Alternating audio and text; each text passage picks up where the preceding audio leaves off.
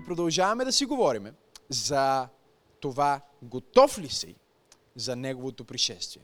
Нека да ви кажа един абсолютен факт, една твърдо установена истина чрез Божието Слово и чрез онова, което вярвам, че всички ние усещаме. Христос идва скоро. И откровението на Йоанн, Апокалипсис казва накрая, нека църквата и духа да кажат, Ела, Господи Исусе. Нека да го опитаме. Христос идва скоро. Ела, Господи Исусе. Всичко в мен казва Ела. О, халелуя! И днес ние продължаваме да си говорим за Неговото идване и по-точно за това как да се подготвим. И продължаваме да сме в 25 глава на Евангелието според Матей. Така че можете да отворите Библията си заедно с мен на а, тази глава от Библията, която, както казах и миналия път, е веднага след 24 глава, очевидно. 24 глава е една от тези глави в Библията, които могат да те остават по-объркан след проповедта, отколкото преди проповедта. В момента, в който си прочел тази проповед за последното време, 24 глава, ми се струва, че накрая, преди 25-та, всички ученици и хора, които слушаха Христос, а пък и ние, които го четем, може би излизаме по-объркани. И затова благословено да е Неговото име, Той ни дава 25 глава, където ни показва каква е нашата част. Защото в живота има три компонента. Тук ли сте? В служението има три компонента. Всичко в Вселената има три компонента. И ако Бог ни даде благовремие и възможност, преди края на тази година бих искал да имам една поредица за три. Остават тези трите. Но не са само вяра, надежда и любов, а са три небеса, и са три дни, и е три единство, и е човешкото три единство, дух, душа и тяло, и са три, които свидетелстват според апостол Петър, духът, водата и кръвта, и продължава 3, 3, 3, 3 в цялата Библия. Така че а, всичко, което е свръхестествено значимо и Бог желая да ти покаже, че това е абсолютно достатъчно. Не мисли за нищо повече. Три означава съвършенно снабдяване, съвършенна пълнота. Перфектно. Много хора си мислят, че Божието число е 7 и това не е просто не е вярно. 7 не е а, а, Божието число. Ако има число, което изявява Божията пълнота, то е 3. А, Бог е триединен. Нали така? И след това Христос възкръсна на третия ден. Тук ли сте хора? И всичко в Библията е три. И сега Христос прави пауза на тази сложна проповед и казва, нека да ви кажа колко? Три притчи. Нека да ви кажа три примера, с които да ви подготвя напълно. Халелуя на Бога. Готов ли си за Неговото пришествие? Ако се чувстваш неподготвен, тези послания, днес е второто послание, целят да те подготвят напълно. О, разбира се, че Христос ще ни хване в изненада, защото ни го обещал – и аз си мисля, че чуйте, изненадата не е, защото ние не очакваме той да дойде, или се чудиме дали ще дойде, или се чудиме дали ще дойде скоро, а изненадата ще бъде колко по-грандиозно, красиво и великолепно е неговото идване, отколкото си го представяме. Разбирате ли? Това е като последния ми рожден ден, когато а, пастор Теди ми организира рождения ден и, и аз си знаех, че ще имам изненада, защото всяка година тя ми прави изненада. И си казвам, окей, и си представям различни неща, я питам, това ли ще бъде, тя казва не. И аз си казвам, това ли ще бъде, тя казва не. И аз си казвам, това ли ще бъде, тя казва не. И тя вика, бре, тази година абс... пророческите ти дарби абсолютно не работят. И аз викам, да, наистина не работят. Тя казва, това е, защото съм се молила да не работят но си представях различни неща и вече тя ме е качила в колата и ме кара към тържество. Аз знам, че отиваме на тържество, знам, че е за мен и не знам къде отивам. Вече знам къде отивам, защото се приближаваме към локацията и си представям колко красиво ще бъде. И пристигам и то е хиляди пъти по-великолепно. И аз съм изненадан, не защото не очаквам, а заради превъзходството на изненадата. О, аз пророкувам и декларирам на някой, че Бог ще извърши превъзходството на изненадата в твоя живот. Той ще извърши превъзходството на изненадата в взаимоотношенията ти, в бизнеса ти, в работата ти, дори в този сезон и най-вече, когато небето се отвори и се чуе ту Надявам се сте окей ушите. Когато се чуе този звук на архангел и глас на търба и всичко, цялата вселена, няма да е толкова високо, ще бъде доста по-дълбоко, защото аз съм го чувал, тая небесна търба съм я чувал в един сън. Да ви разкажа ли тази история преди да Имах един сън преди години, който Бог ми откри пришествието. Защото винаги се чудих, какво значи глас на архангел, звук на тръба. И в този сън, изведнъж бяхме на едно място и аз говорих на една малка група хора и им казвах, Христос! Проповядвах им. Това е преди повече от 10 години. А, в съня. И им казвам, Христос може да дойде точно всеки момент. Дори сега, докато говоря, той може да дойде. И казвам това нещо в съня. И докато още не съм го свършил, изведнъж, докато говорих, всичко в стаята, в съня ми, всички хора, обекти, включително дори духът ти, слухът ти, тялото ти, корема ти, единственото, с което мога да го сравня е ако застанеш пред супер мощна тон колона, която е на, на максимум, на бас, на баси и просто звучи една тръба, която прави и ти знаеш, че това е цялото творение. Всичко вибрира в това. И небето започна да се отваря. Ние сме в един апартамент и изведнъж всичко е отворено. И, и ти просто се започваш и тази вибрация започва да те преобразува. И изведнъж някакви неща все едно се, все едно се преобличаш, все едно се трансформираш в съня. И точно започнах да виждам Христос и се събудих. И си казвам, Господи Исусе, това ще бъде нещо. Е, чуйте, не допускайте неграмотни проповедници, които са невежи по отношение на Божието Слово, защото са гледали твърде много Холивуд и са черили твърде малко Библия, да ви кажат, че Той ще дойде и никой няма да разбере. Когато Той дойде, всички ще разберат. Цялото творение ще започне да вибрира при звук на архангел и глас на тръба. И мъртвите в Христос ще възкръснат първи. А ние, които сме живи, ще бъдем трансформирани в миг на око, чрез звука на Неговата слава. Халелуя на Бога. Готов ли си за Неговото пришествие? Христос идва скоро. Ела, Господи Исус, ела. 14 стих на 25 глава Христос получава с втория пример за това как да бъдеш подготвен и казва, защото е както когато човек при тръгването си за чужбина свиква своите слуги да им придаде еманието си.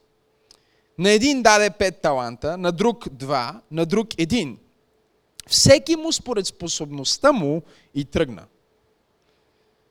Веднага този, който получи пете таланта, отиде и търгува с тях и спечели още пет таланта. Също и този, който получи двата, спечели още два. А този, който получи единия, отиде, разкопа земята и скри парите на господаря си. И след дълго време идва господарят на тези слуги и поиска им сметка. Христос ще ни иска сметка. Когато девиците минат от другата страна, преди да започне сватбата, им се иска сметка. Тази сметка ще ни бъде искана не за да определи дали ще прекараме вечността с Бога или отделени от Него, а за да определи каква награда ще получим, влизайки в вечното Божие царство и в Новия Иерусалим.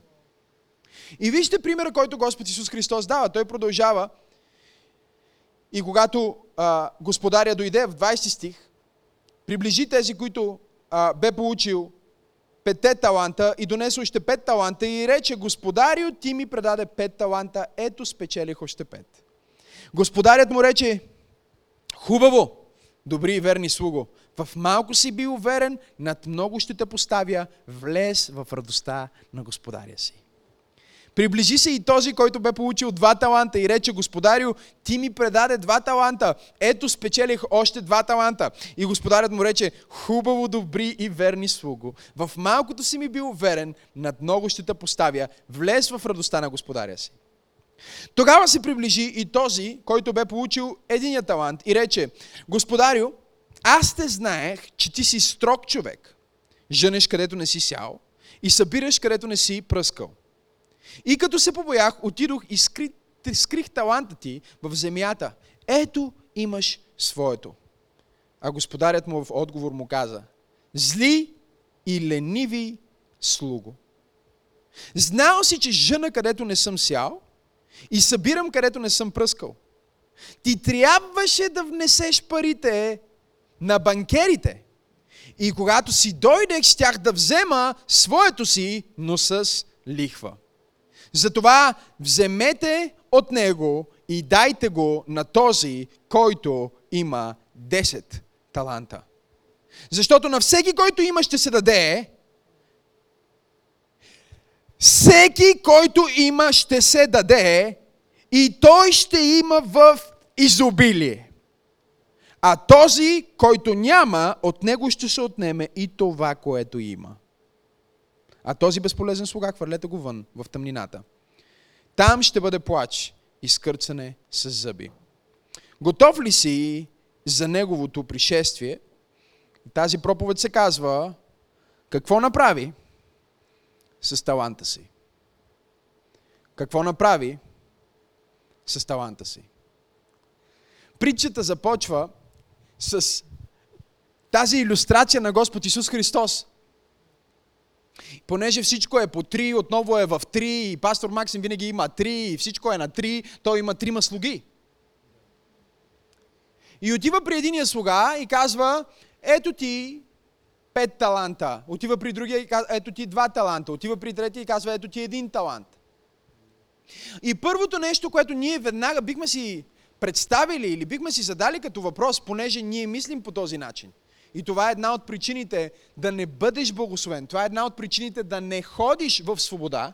Е, че ние винаги сравняваме не това, което ни е дадено, не, не, това, което на нас ни е дадено с това, което можем да направим, а сравняваме онова, което ни е дадено с това, което човека до нас има. И виж, проклятието на сравнението е, че винаги ще те постави в противоположна позиция на благословението. Ако човека с двата таланта се сравнява с човека, който има пет таланта, ще се почувства подценен. Ако се сравнява с онзи, който има един талант, ще се възгордее. И в двата случая на това да се чувстваш подценен и смазан и на това да бъдеш горд, ти пропускаш фундаменталната функция на онова, което Бог прави. Библията казва, на всеки даде според кое способността му. С други думи, талантите ни иллюстрират способност. Не знам, не знам за кой е това послание, но Бог ме е изпратил да ти кажа, не дей да лъжеш, че не съм ти дал никакъв талант. Не дей да лъжеш, че не съм ти дал никаква способност. Аз съм ти дал талант и дори да е един талант или половин талант, аз съм ти дал талант и не само, че съм ти дал талант, но аз очаквам да се върна и когато се върна, аз очаквам от теб да получа повече, отколкото съм ти дал.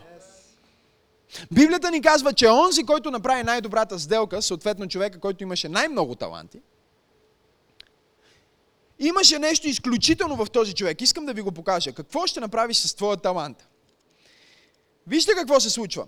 На единия даде 5 таланта, на другия 2 таланта, 15 стих. На всеки според кое? Способността. И тръгна. И вижте какво ни казва 16 стих. И веднага този, който получи пете таланта, търгува с тях. Кога? Веднага. Какво ще направи с твоя талант? Веднага. Той веднага. Той не каза, нека първо да се науча как да търгувам. Той не каза не, той веднага започна да използва това, което му бе дадено от Бог. Той осъзна, че дъра от Бог не е само привилегия, още повече отговорност. Защото при своето пришествие Христос ще те попита, какво направи с дарбата, която ти дадох? Какво направи с парите, които ти дадох? Не знам на кой проповядвам днес. Какво направи с хората, защото когато ние говорим за таланти, Жоро, ние не говорим тук за таланти. И много ми харесва на български, че е талант. Защото талант на български също означава дарба, умение, изключителна способност, която е дадена на даден човек, за да извърши нещо. Един има талант да пее, друг има талант да свири, трети има талант да организира, някой има талант да прави бизнес. Какъвто и талант да имаш, Бог ти го даде. Бог ти го даде, вярвайки, че ти имаш способност да обърнеш твоя талант в души. Той ти го даде, вярвайки, че имаш способност да удвоиш онова, което ти е дал. Забележете, че в момента, в който Христос се върна за да съди, един я даде 10, нали така? Онзи, който има 5, беше ги направил още 5, който търгува веднага. Другия, който малко беше отлагал, но също търгува, по-добре късно, отколкото никога. Казах по-добре късно, отколкото никога. Ако си отлагал да започнеш да пишеш и си кажеш, аз имам талант да пиша, ама не знам дали да напиша тази книга, защото аз нямам толкова талант, колкото изпадаш в, сравнение.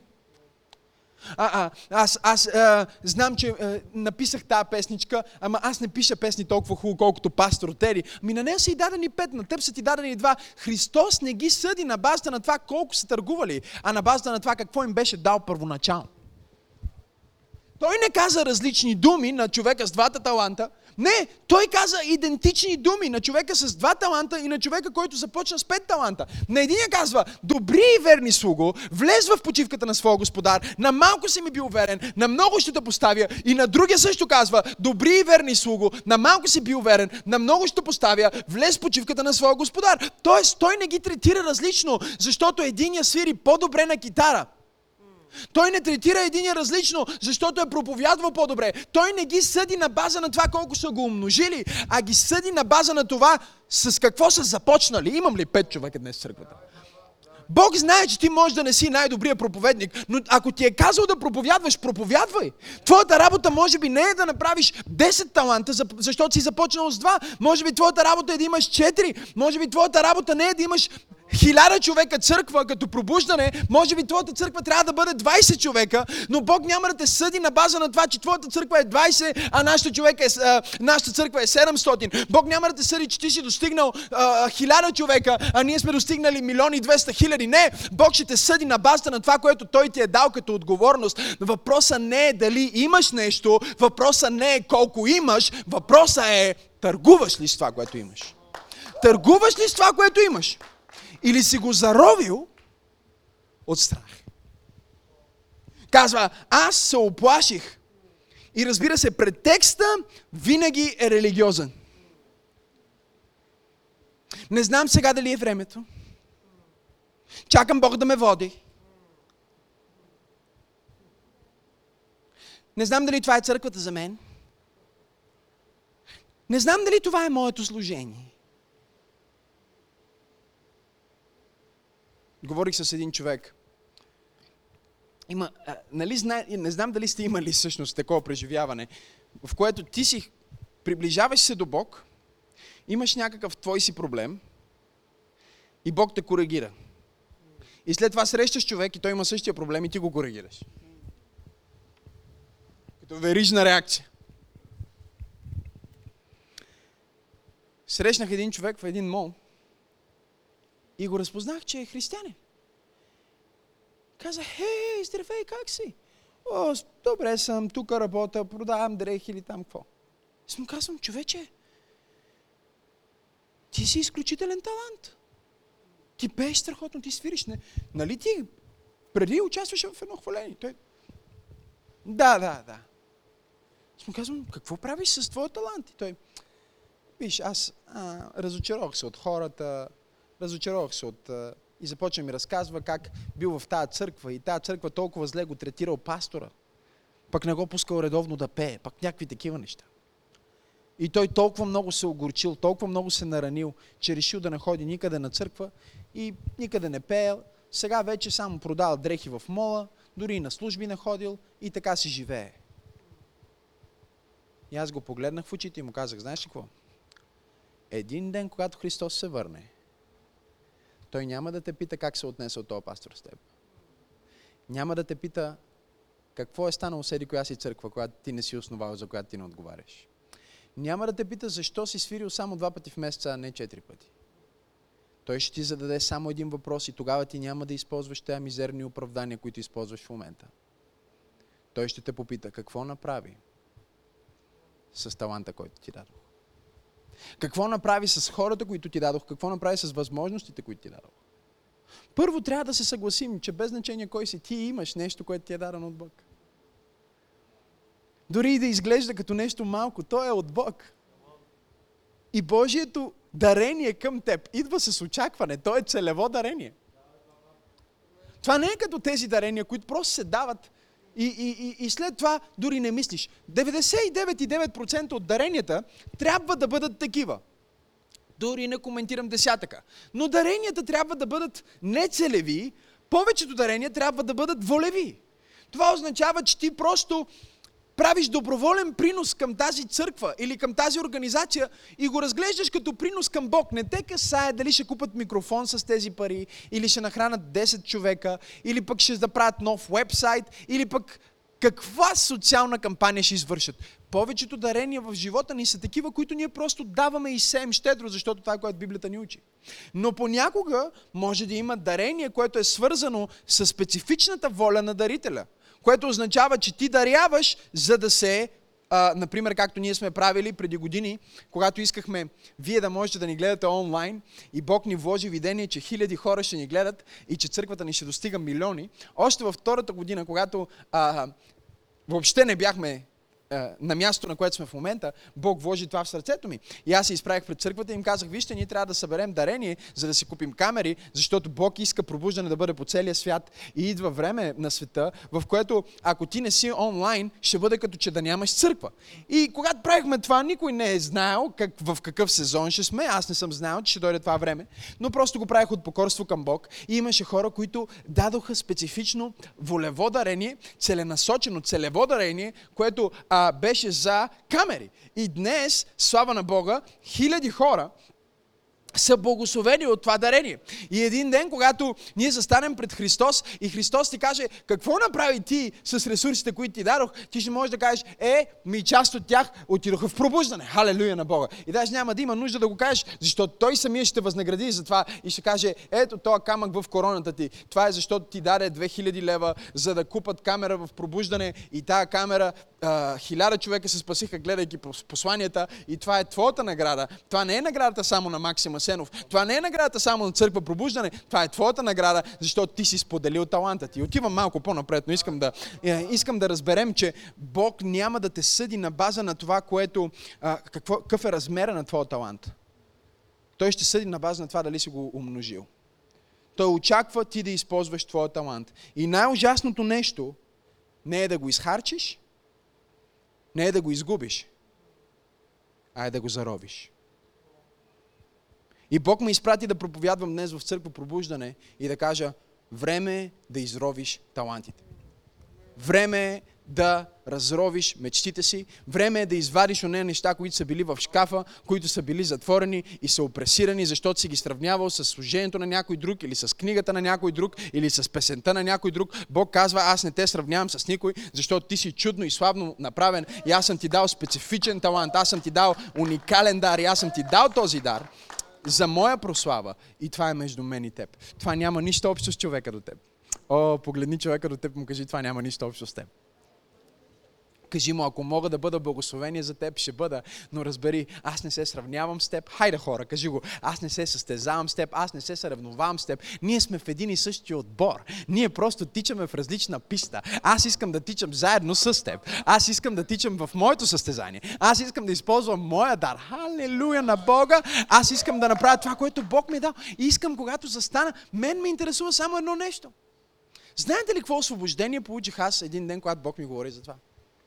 Беше точно преди да започнем църква пробуждане и аз минавах през труден сезон. И си казвам, Боже Господи Исусе, какво се случва? Аз искам да съм ти угоден и виж всички тия проблеми. И Бог ми каза, Максим, аз няма да те съда за това, какво е направил този пастор, аз няма да те съда за това, което е казал за тебе другия пастор, аз няма да те съда заради това, което някой е говорил за твоята църква или твоето служение. Аз ще те съдя само на базата на едно нещо. Направи ли нещо с това, което ти дадох? Или го зарови.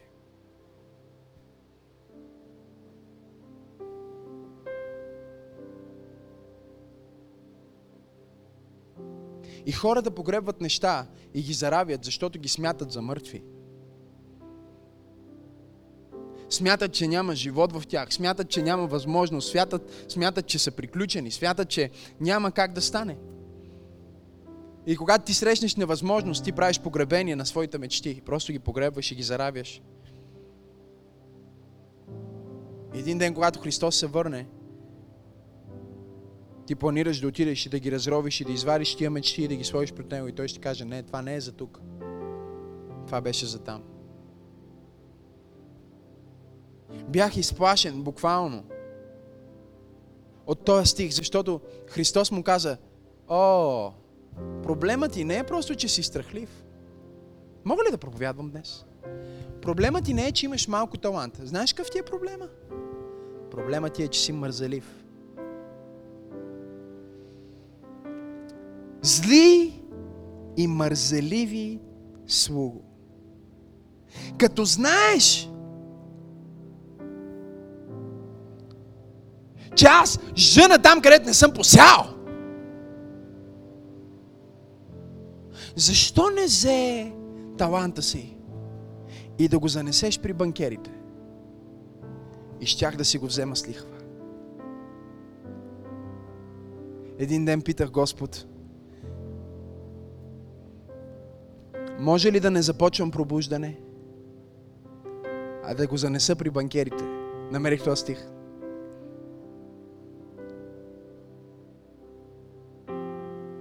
И Святия Дух ми каза, ти не разбираш. Пробуждане са банкерите.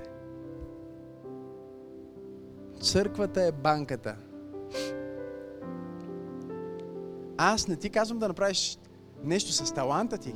Аз ти казвам да отвориш първа инвестиционна църква. Когато той му каза, ако беше отишъл при банкерите и го беше дал там, щях да си го взема с лихва. Той му казваше, ако беше взел таланта ти и беше служил на Бог в църквата с този талант, аз щях да те награда, защото щеш да се трупа лихва на всичко, което Бог прави в църквата. Канта, манти, санти, канти, Бог. Един човек метеше преди малко. И аз го гледам как мете. И нещо вътре в мен, в мен ми казва. Той взе същата награда. Един човек събираше чашки отзад, мръсни чашки използвани.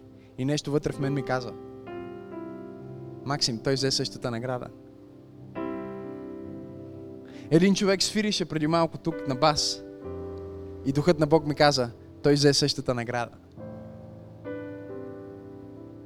Защо? Защото не е позволил на страха от провал да блокира мечтите му, но е казал, аз ще участвам в небесно видение. Ако не знам как да проповядвам на улицата, ако нямам смелостта да започна църква, ако нямам призива да бъда евангелизатор, аз ще застана под визията на този мъж, аз ще застана под визията на тази жена, аз ще застана в тая банка и аз ще дам моя талант в банката на църквата. И когато Христос се върне и ме повита, какво направи с твоя талант? Аз ще кажа, Господарио, аз не знаех точно как да търгувам и не знаех точно какво да направя, но знам, че ти си Господар, който иска увеличаване. Затова аз дадох дарението си в църквата, аз дадох времето си в църквата, аз дадох десятъка си в църквата, аз дадох таланта си в църквата. Аз нямах да, заложбите да стана световен китарист и да проповядвам от световна сцена, но аз имах достатъчно, за да свира на курса в, за посвещение в църквата пред 10 човека и аз дадох таланта си там, аз дадох времето си там и Христос ще те погледне и ще каже, о, добри и верни слуго. На малкото си бил верен. Влез в почивката на Твоя Господар. Някой казва, пастор, аз не съм сигурен дали използвам таланта си, не съм сигурен дали съм открил таланта си, не съм сигурен дали съм в правилния талант. Ето ти една гаранция. Номер три, гаранцията на Христос е, ако не знаеш какво правиш, просто прави нещо за църквата. Семпо ли е това? Ако не знаеш какво ти е служението, просто отиди в църквата и кажи, какво мога да направя?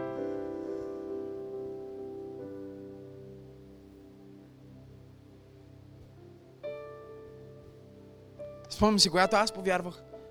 И аз имах усещане, че ще проповядвам и всичко това. Бог ми беше вложил всички тези визии още като дете. Но отидох и казах, какво мога да направя? И даже нямаше кой да ми каже какво да правя. И аз просто си намирах неща, които да правя. Сам си намирах неща, които да правя в църквата. Защото си казах, ако искам да съм готов за неговото пришествие, аз искам да инвестирам моя талант в банката. Хайде хора! Аз искам да сложа моя талант в банката. И искам господаря ми да получи. Да получи мъничко увеличаване от това, че е дал на Максима Сенов усмивка. И преди да, преди да проповядвам, аз просто ходих и си казах, бях тинейджър и си казах, окей, нямам служение, не мога да пея, нямам служение музикално, мога да се науча някой инструмент, така и не се научих. В смисъл, научих се на всички по-малко, достатъчно за да бъда инвалид и за да, уж, да тропам. Така. Това е друга проповед за друг вид християни. Но си казах, какво е служението на Максима Сенов? Окей. Okay. Служението на усмивката. И ходих всяка неделя. И това ми беше мисията, без значение дали идвах от къща без тока. Просто исках хората да ме видят и да имат служението на усмивката. После минах в много по-високо ниво на служение, служението на почистването на кенефи. То не е това ниво на туалетни, които ползваме днес в нашата църква. Нашите туалетни са като като почистени според изискванията на Световната здравна организация срещу коронавирус. Аз говоря за едни туалетни, които бяха туалетните на църквата, които нямаше седалка. А? Как се наричат те? С клекало. О, Исуса Христе! И ходих, чистих тия туалетни. После Бог ме издигна още повече в служението на разпоредителите.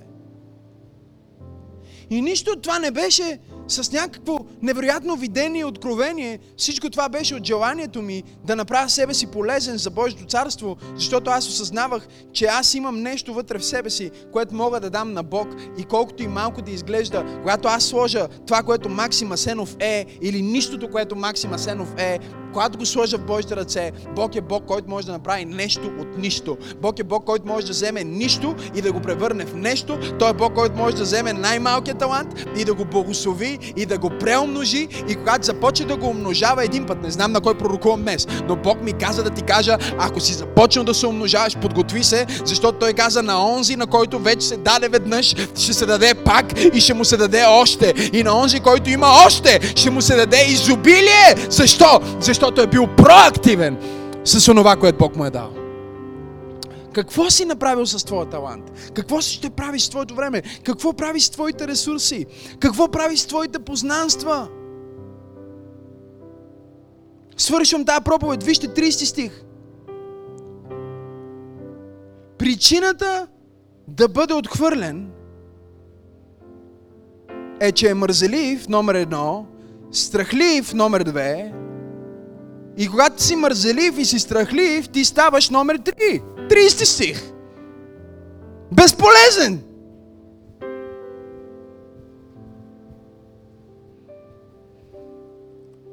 Не знам на кой проповядвам днес, но ако ти имаш сърце, което казва, може да съм грозен, но няма да съм безполезен. Може да съм беден, но няма да съм безполезен. Може да не съм най-образования, но няма да съм безполезен. Може да не съм най-талантливия, но аз ще направя себе си полезен за някой. Ще направя себе си полезен за Бог. Ще направя себе си полезен за църквата, за банката. Ще направя себе си полезен за съседите си. Ако ти си готов да се направиш полезен, Бог може да работи с абсолютно всеки, който казва, аз ще се направя полезен. С това, което имам или с това, което нямам. Аз ще го дам на твое разположение. Готов ли си за Неговото пришествие? Какво ще направиш с твоя талант? Точно сега аз усещам, че докато проповядвам това слово, Бог извиква хора, които да дадат своя талант в църквата. Бог извиква хора, които да дадат своето посвещение, дарение, вярност, обратно в банката, в църквата.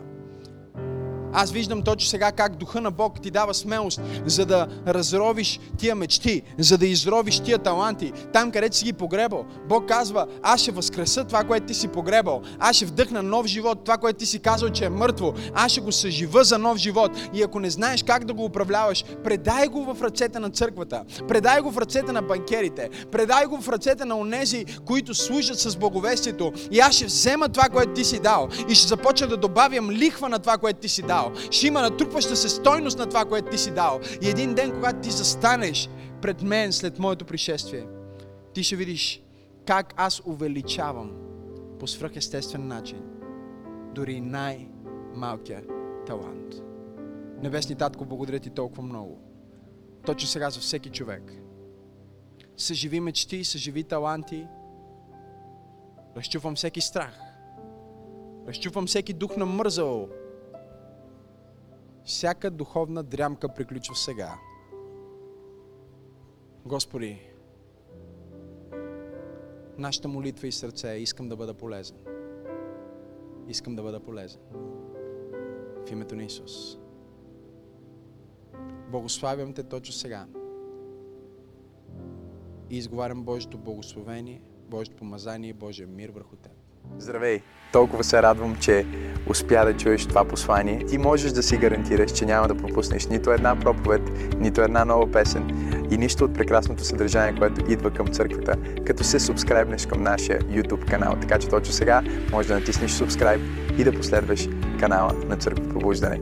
Нещо друго, което можеш да направиш е да дариш. Ако тази проповед и другите такива послания, които качваме, благославят живота ти, аз те насърчавам да бъдеш съпричастен, като участваш и натиснеш точно сега на иконката Дари. Всичко, което правите, наистина има значение. Бъдете благословени!